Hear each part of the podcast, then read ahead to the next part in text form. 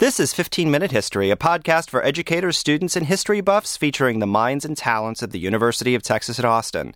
15 Minute History is a partnership of Not Even Past and Hemispheres in the College of Liberal Arts at UT Austin. Welcome back. I'm your host, Christopher Rose, with the Center for Middle Eastern Studies, and my guest in the studio today is Sahar Aziz, who is Associate Professor of Law at Texas A&M Law School in Fort Worth. Welcome to the studio. Thank you for having me. Uh, and today uh, we're going to take a little bit of a different bent and not look at things that happened decades or centuries ago. We're going to look at something that's going on right now, in fact, and that is the uh, Egyptian revolution.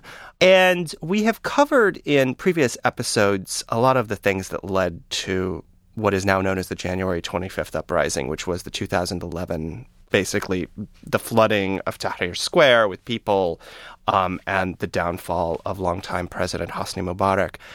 And these factors had to do with things like the population getting younger, unemployment going up, inflation going up, um, as well as a complete lack of political uh, freedom on the part of the people. And the military stepped in famously on February 11th to depose, take over the government.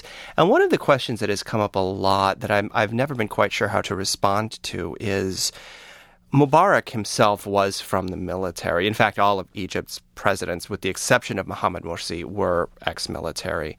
And yet there was a lot of celebration in the streets when his own institution stepped in to take power.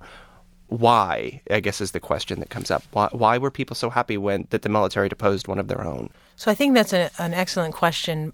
And the answer lies heavily in the circumstances surrounding this very unexpected revolution that was long time coming. Right. Uh, first is the revolution, in my opinion, was not planned. It was not organized or orchestrated uh, in the same way that one could argue perhaps July 3rd, 2013 had been. It was a result of a protest that was anti-police day protest on January 25th. Many Egyptians thought nothing would come of it, and most of the organizers would eventually be scared away or arrested and detained. But what culminated in those historic uh, 18 days was something that nobody had anticipated. And so they also did not anticipate what would happen if they had succeeded. Right. In some ways, they endeavored on a project that they assumed would fail, but they had nothing to lose in, in attempting to revolt. And so part of the reason that people were accepting of the military taking over was there was no one else. Nobody had been allowed to have a political uh, party. The National Democratic Party dominated the entire country. Mubarak had structured the country in a way for the past 30 years that, that there was no alternative. And anytime anyone uh, was competition, he would either exile the individual or detain the individual, or you would find them disappeared or dead. And so the Egyptian people found themselves in this very unexpected situation. And they said, We actually did it. We deposed him and we don't know who can take over. And uh, so that's one factor. The other factor is at that point in time, people did not associate the military with Mubarak in the same way that perhaps we we make that association now uh, in terms of, of who was running the country. At that time, the view was the National Democratic Party and the business elites and the cronies and the internal security forces were more to blame for the oppressive authoritarianism that had taken hold of Egypt. The military was viewed more as a uh, national security organization that protected Egypt's borders, protected safety, but really wasn't engaged in quote unquote the dirty work of authoritarianism. And so they had a lot of credibility. And so, in light of the fact that there was no alternative and that the military was viewed as not an integral part of Mubarak's authoritarian state, they were the best and only alternative. And then the third reason why I think they were more accepted is people genuinely believed it was temporary. And th- it was revolutionary times, and they were perfectly willing to accept them for three months, six months, until they could get a civilian, democratically elected parliament and president. Well, okay. Um, so now we have the military in charge. And one of the first things that they wanted to do was to basically throw out and rewrite the Constitution. Uh, now, Egypt was nominally already a constitutional republic, but there were clearly flaws with it. So, what were the flaws with the old document that they were hoping to correct in basically drafting a new document from scratch? Well, they abolished it. Part of it was for symbolic reasons, is they associated this 1971 Constitution with at least two dictators' regimes, from Sadat to, to Mubarak. So I think there was a political statement that was being made that we are going to start anew. We are going to start fresh. This is a corrupted document. The irony is that the 2012 Constitution and the one now that is being considered actually incorporates a significant proportion of the 1971 Constitution. So there is a disconnect between perception and reality. Now, with regard to substantively what was flawed, uh, the primary flaws lied in the separation of powers. The executive branch had tremendous authority to um, control the state. Uh, the judiciary's powers were uh, on paper relatively independent, but there were ways in which the president could, for example, appoint the head of the judicial uh, council, the judicial supreme council, which was the most powerful institution in the judiciary. And so, uh, one flaw which hasn't been fixed even in the one that is is under consideration now is that the president could appoint the head of the judicial council which then disciplined the entire judiciary and would find ways to punish uh, not necessarily expel, but at least punish and penalize judges who, when they had cases before them that uh, would compromise the authority of the executive branch, and they didn't uh, do what they were supposed to, they could they could face some serious consequences. So that was one. He had some influence over the the judiciary. The second was how the National Democratic Party was essentially set up to win the elections. That was mainly through the election laws, but the way in which a constitution could be amended was very uh, amenable to the president being able to manipulate it, which is what he did, and that's what resulted, arguably, in the 2010 most corrupt, most fraudulent elections that Egypt had ever seen, the, the parliamentary elections of 2010, which many in Egypt will say was really the straw that broke the camel's back in terms of some of the established institutions because the National Democratic Party literally brought in people from Cairo and Alexandria and forced them onto rural areas when historically that was considered taboo. They would still prop people up in, in, in certain areas, but at least they would find them from within the regions. But it just, they became so uh, bold and blatant in their corruption.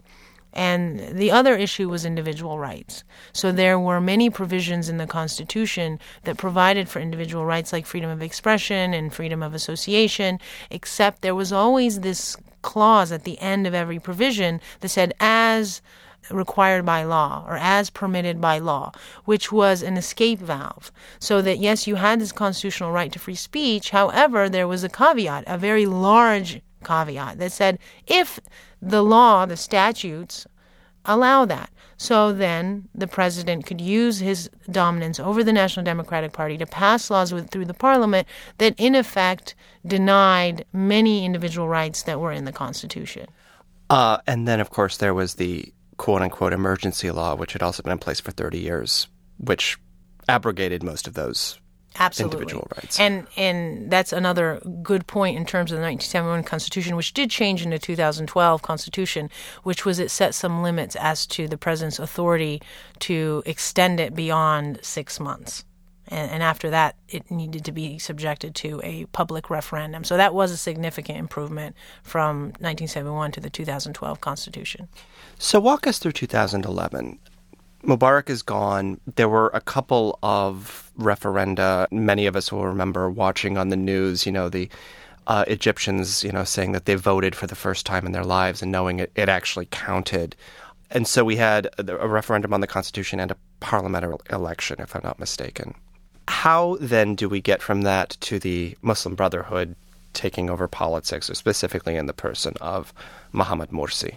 So the Muslim Brotherhood was poised to win the parliament because they had been the only political group, although they were not an official political party recognized by law until after the revolution, they were the only organized opposition that had managed miraculously and, and uh, admirably uh, in light of these circumstances to survive the authoritarian state.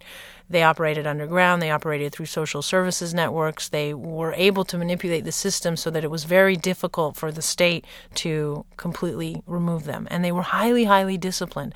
So once they were able to kind of come out of the closet and formalize and become an official political party, they were leagues ahead of the other political uh, stakeholders, particularly the liberals, the seculars, the business elites, uh, the Nasserites, the communists, you know, the socialists. Pick your pick your political interest group, and one of the reasons why they pushed for the parliament to be uh, elected before a new constitution was drafted was because they were very confident, and rightfully so, that they were going to dominate the parliament. And through their domination of the parliament, they could then control who would be on the Constitutional Assembly and also who could become president, and then they would be shaping this new document that, in theory, was supposed to be the roadmap for decades, if not centuries, for Egypt, you know, to the extent the Constitution was going to actually have some legitimacy.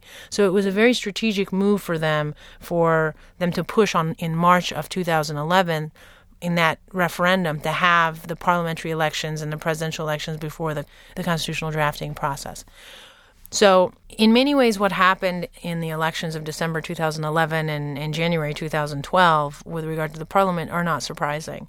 The liberals and the secularists and the youth movement spent all of the time bickering, fighting. They had no experience in campaigning, and many of them had such strong classist sentiments because they were rooted in the in the cities in Cairo and Alexandria that they felt it was beneath them or not worth their time to go into the rural areas and campaign. When in fact, 60% of Egypt's population is is rural, and that was where the Muslim Brotherhood had its its foothold through their social service network that had been in existence for decades. So 2011, in many ways, was not a surprise for those of us who, who saw the different factors or, or, viewed them. However, it was very shocking to the revolutionary youth and the liberals and civil society, who were generally not Islamists, who had sacrificed life and limb and who had taken the risk to start the revolution, and the Brotherhood hadn't even started participating in it until maybe a week into it, to see that it had been hijacked from them as far as they were concerned. They got none of the bounty. They had a minuscule representation in the in the parliament, and uh, that was a first wake up call that democracy may not always produce the outcome that you anticipated and that you want. And it was a big test for Egyptians to determine can they accept that aspect of a democratic system that you will not always win and that it's about the process, not necessarily the outcome. So, Morsi is elected as the head of the Muslim Brotherhood. And then what happens? Well, Morsi was a unexpected presidential candidate. If you'll recall, Muslim Brotherhood had originally put in the uh, field of candidates among the 18 candidates that ran for the presidency, which speaks volumes about the fractured political landscape in Egypt, it was Khairat al-Shatir. But the Supreme Constitutional Court found a way to disqualify him among nine other candidates. I suspect it's because he was quite a formidable candidate and he had a lot of influence in the Brotherhood. So the Brotherhood at the last moment put forth Mohammed Morsi, who was a very an unknown name in at least in, in the political scene. He'd been active internally within the Brotherhood. And he had a fight to the end with Ahmed Shafiq, who also came in at the last minute, and he used to be the head of the uh, the Minister of, of Aviation under Mubarak. So ultimately, the election of 2012, the presidential election, was this very difficult choice for Egyptians. On the one hand, they had the Muslim Brotherhood, who they viewed as very unfamiliar, suspect. They had spent an entire generation listening to the vilification of the Brotherhood by the Mubarak regime as these stealth, secret terrorists that hid their uh, agenda. And on the other hand, they had Ahmed Shafiq, who they viewed as the epitome of everything they revolted against and they had no representative that had any affiliation with the Revolutionary Youth or the Liberals or the Secularists or civil society. And it was a very difficult choice, and many Egyptians ultimately, or 51.7% to be exact, voted for uh, Morsi. And he came into the presidency on June 30th, 2012, with no parliament because about 10 days before he won, the Supreme Constitutional Court dissolved the parliament on grounds that the parliamentary election law, which had been amended under SCAF, under the Supreme Council of Armed Forces, unilaterally amended because there had been no parliament to pass it, had allowed for the uh, political parties to put in their candidates under the auspices of being independent candidates. They were gaming the system which gave a significant advantage to the Muslim Brotherhood. It was already poised to win the two thirds for the uh, political party seats. So the Supreme Constitutional Court dissolved it, and Morsi becomes president, and he has uh, very little left in foreign reserves. It's been completely uh, spent at that point. The economy was in shatters, tourism was almost non existent, and he had no parliament, and he had a very skeptical public who looked at him uh, with scrutiny and thought, We gave you a chance because you were less worse than Shafiq, but he didn't have the same legitimacy and credibility as, as one would anticipate from a 51.7% vote. Right. And he was not a terribly popular president, even among his own party. Is he, that a fair statement? well, he certainly wasn't the first choice. I think the perception from outside the Brotherhood, I, am not an expert on the Muslim Brotherhood, but the perception was that he was a good soldier and he was a follower. And that created some problems for him and his own legitimacy and credibility because people questioned whether Morsi was the president of Egypt or Mohammed Badie was, or Khayrat al-Shater was. And so was Egypt being run by the individual who was elected to run the country, or was he simply a puppet? And that created some popularity problems for him. But I would say that he came in not necessarily unpopular, he just came in with a question mark over his head. But over time, he began to exhibit or practice the same authoritarian practices that Mubarak and his regime had uh, conducted, and that caused this already skeptical public to quickly conclude that he was not to be trusted, that the Brotherhood was not to be trusted, and that they were going to sabotage the revolution. The most critical, or I would say fatal, decision he made was when he first assigned primarily Islamists to the Constitutional Assembly, which made all the other political parties feel that they had been shut out.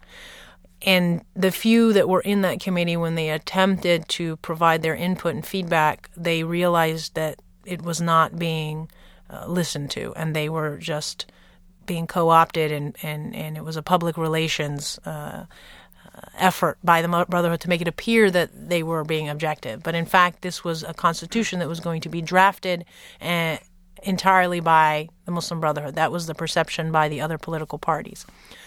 And when they were about to vote on this uh, draft, the 2012 constitutional draft, and at this point, everybody had resigned except the Islamists the Supreme Constitutional Court again hit a major blow, made a, a major blow to the Brotherhood, and uh, was about to. There was a rumor that within three or four days they were going to issue a ruling that found that the entire assembly was unconstitutional, and the way that it had been put together was unconstitutional, which would would have brought Morsi back to square one in trying to draft and pass a constitution.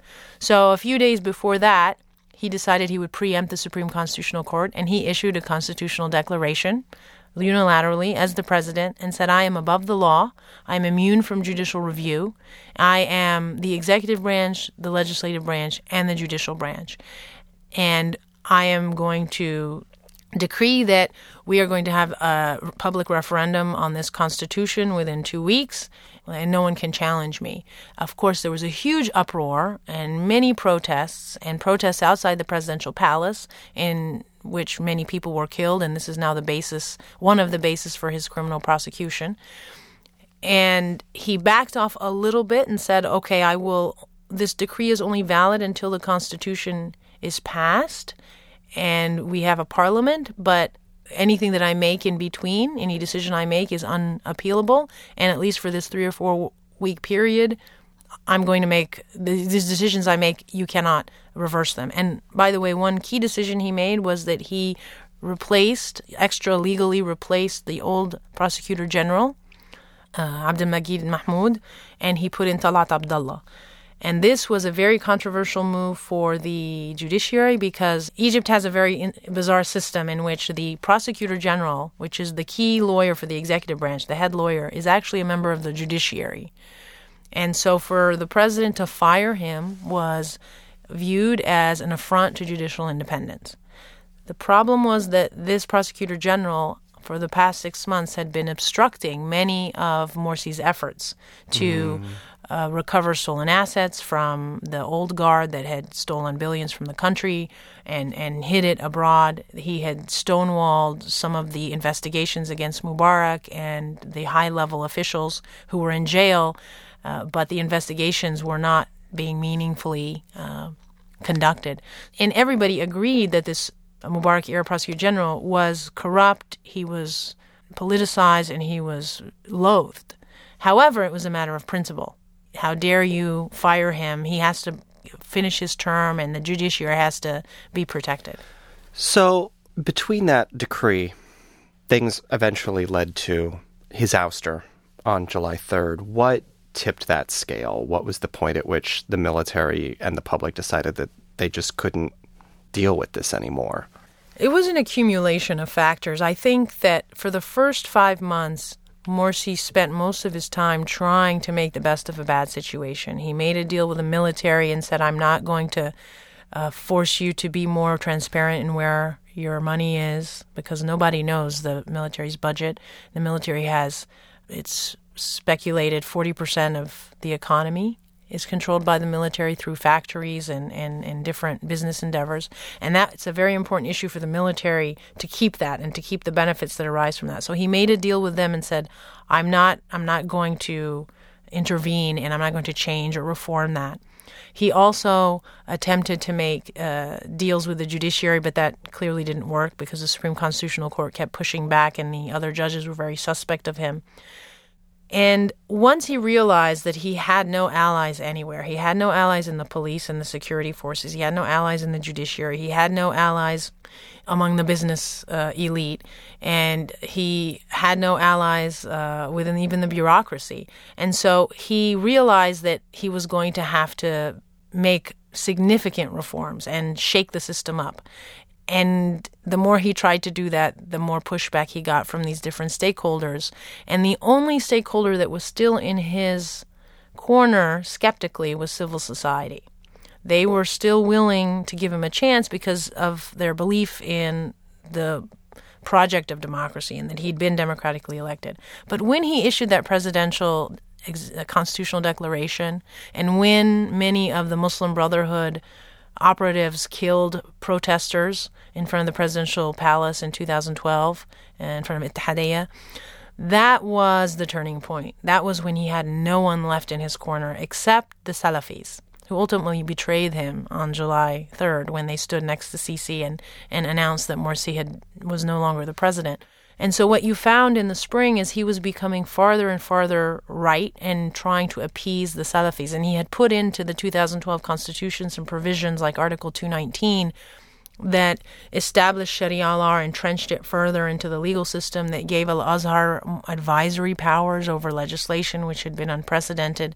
And there were many other changes that were subtle but could be very influential, where he was pushing the country more into uh, an Islamic identity. Mm-hmm. And some could argue that was already the Brotherhood's agenda, but some could also argue that he was trying to appease the only stakeholder left on his side, which were the Salafis, and they were much farther right than the Brotherhood. So during the spring, what you found was a convergence of interests between the opposition. And once civil society switched, it was much easier for those who were already predisposed to, to oppose him, which was the business elite, Gamal Mubarak's cronies, Alaa Mubarak's cronies, the judiciary, the uh, police state. And I believe what made the military take keen interest in in thinking or can, seriously considering removing uh, Morsi was Sinai. Sinai was becoming more and more lawless. Weapons were being smuggled from Libya and from Sudan. Many quote unquote jihadis or people who I think are bona fide violent extremists were coming in from out of the country and and also congregating within Sinai and starting to openly declare that they were going to create an Islamic caliphate in Sinai and that they were going to eventually try to get Israel back and, or, or defeat Israel. And so with this accumulation of of groups coupled with these military grade weaponry and police were being shot, soldiers were being shot. I think the military looked at that situation and realized, in their view, that he was not qualified to rule because there were reports that every time they tried to address the situation in a militaristic, violent, confrontational way, Morsi would hold them back and say, No, these are Muslims. We're going to talk to them. We're going to negotiate. We're going to mediate. We cannot take this militaristic approach. You are exaggerating or uh, the problem. And so there was a significant policy disagreement. And for the Egyptian military, of all the priorities it has, I mean, it has two priorities in my view. One is national security, i.e., the Sinai. And two is keeping their financial benefits and their shadow economy. And he was willing to give them the first, but the second, he wasn't as cooperative in terms of deferring to them. And what they found is this was the first time they had a truly civilian uh, president who not only was not a member of the military, had never been one, but he also was a member of the Brotherhood, which had for decades been the internal enemy of the state. And so at that point, which one can speculate when that is, perhaps it was, some, it was sometime, I believe, in the spring, if you don't believe that it wasn't conspired from the very beginning, which there doesn't seem to be evidence of that yet, then they started to I think, communicate with the others. And I believe they were lobbied. I, I, suspect that many of the opposition to Morsi, because they knew that the only way to remove Morsi, literally, physically, was through the military. And they knew that he wasn't going to give up power, as I suspect most democratically elected presidents wouldn't. And so uh, ultimately, the, the deal was made sometime, I think, in the spring. So, just to bring it full circle, what is the difference between what happened in June and July of 2013 and what happened in February of 2011? I think there is a significant difference. In, on June 30th, 2013, just a few months ago, people went into the square asking for new elections. Uh, and there were different intentions and different motives for participating in these mass protests, which some have argued was a revolution, a second revolution, and others have argued was a military coup. But I think what's important to note is part of the motivation for one group of, of the protesters, which were the civil society, the revolutionary youth, the diehard believers in democracy, as they went in there to express a very strong vocal opposition to what they viewed was a sabotage and a hijacking of their revolution. And um, there, there was no legal mechanism to contest the election. There was an impeachment provision in the 2012 Constitution. However, you needed a parliament in order to trigger it, which we didn't have. Which we didn't have. And uh, in fact, I have written a piece recommending how that can be improved or reformed so that uh, that doesn't happen again. But so people went into the square wanting new elections, but a significant number of people went in because they wanted to remove Morsi by any means necessary because they had never wanted him to win.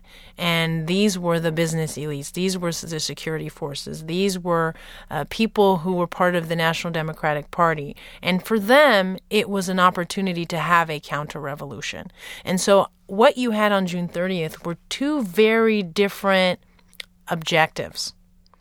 And unfortunately, those who I think were the well intentioned, the ones who did not want a coup, they simply wanted to correct what they thought was a detour that they believed Morsi and the Brotherhood had, had, had brought the country onto, uh, essentially hijacking the revolution, is that I think they were used and, and duped by those who their true motives were to have a coup and to bring back the old system.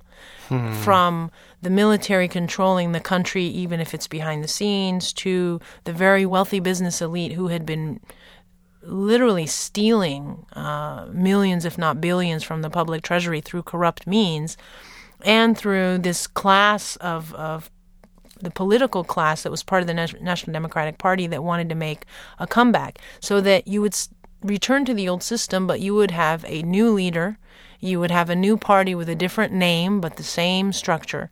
And they were able to mobilize the people by vilifying the Muslim Brotherhood and Morsi as treasonous, as traitors, as terrorists, which was exactly the same narrative that Mubarak had used in the past. So what you were seeing was truly going full cycle and going back to January 25th.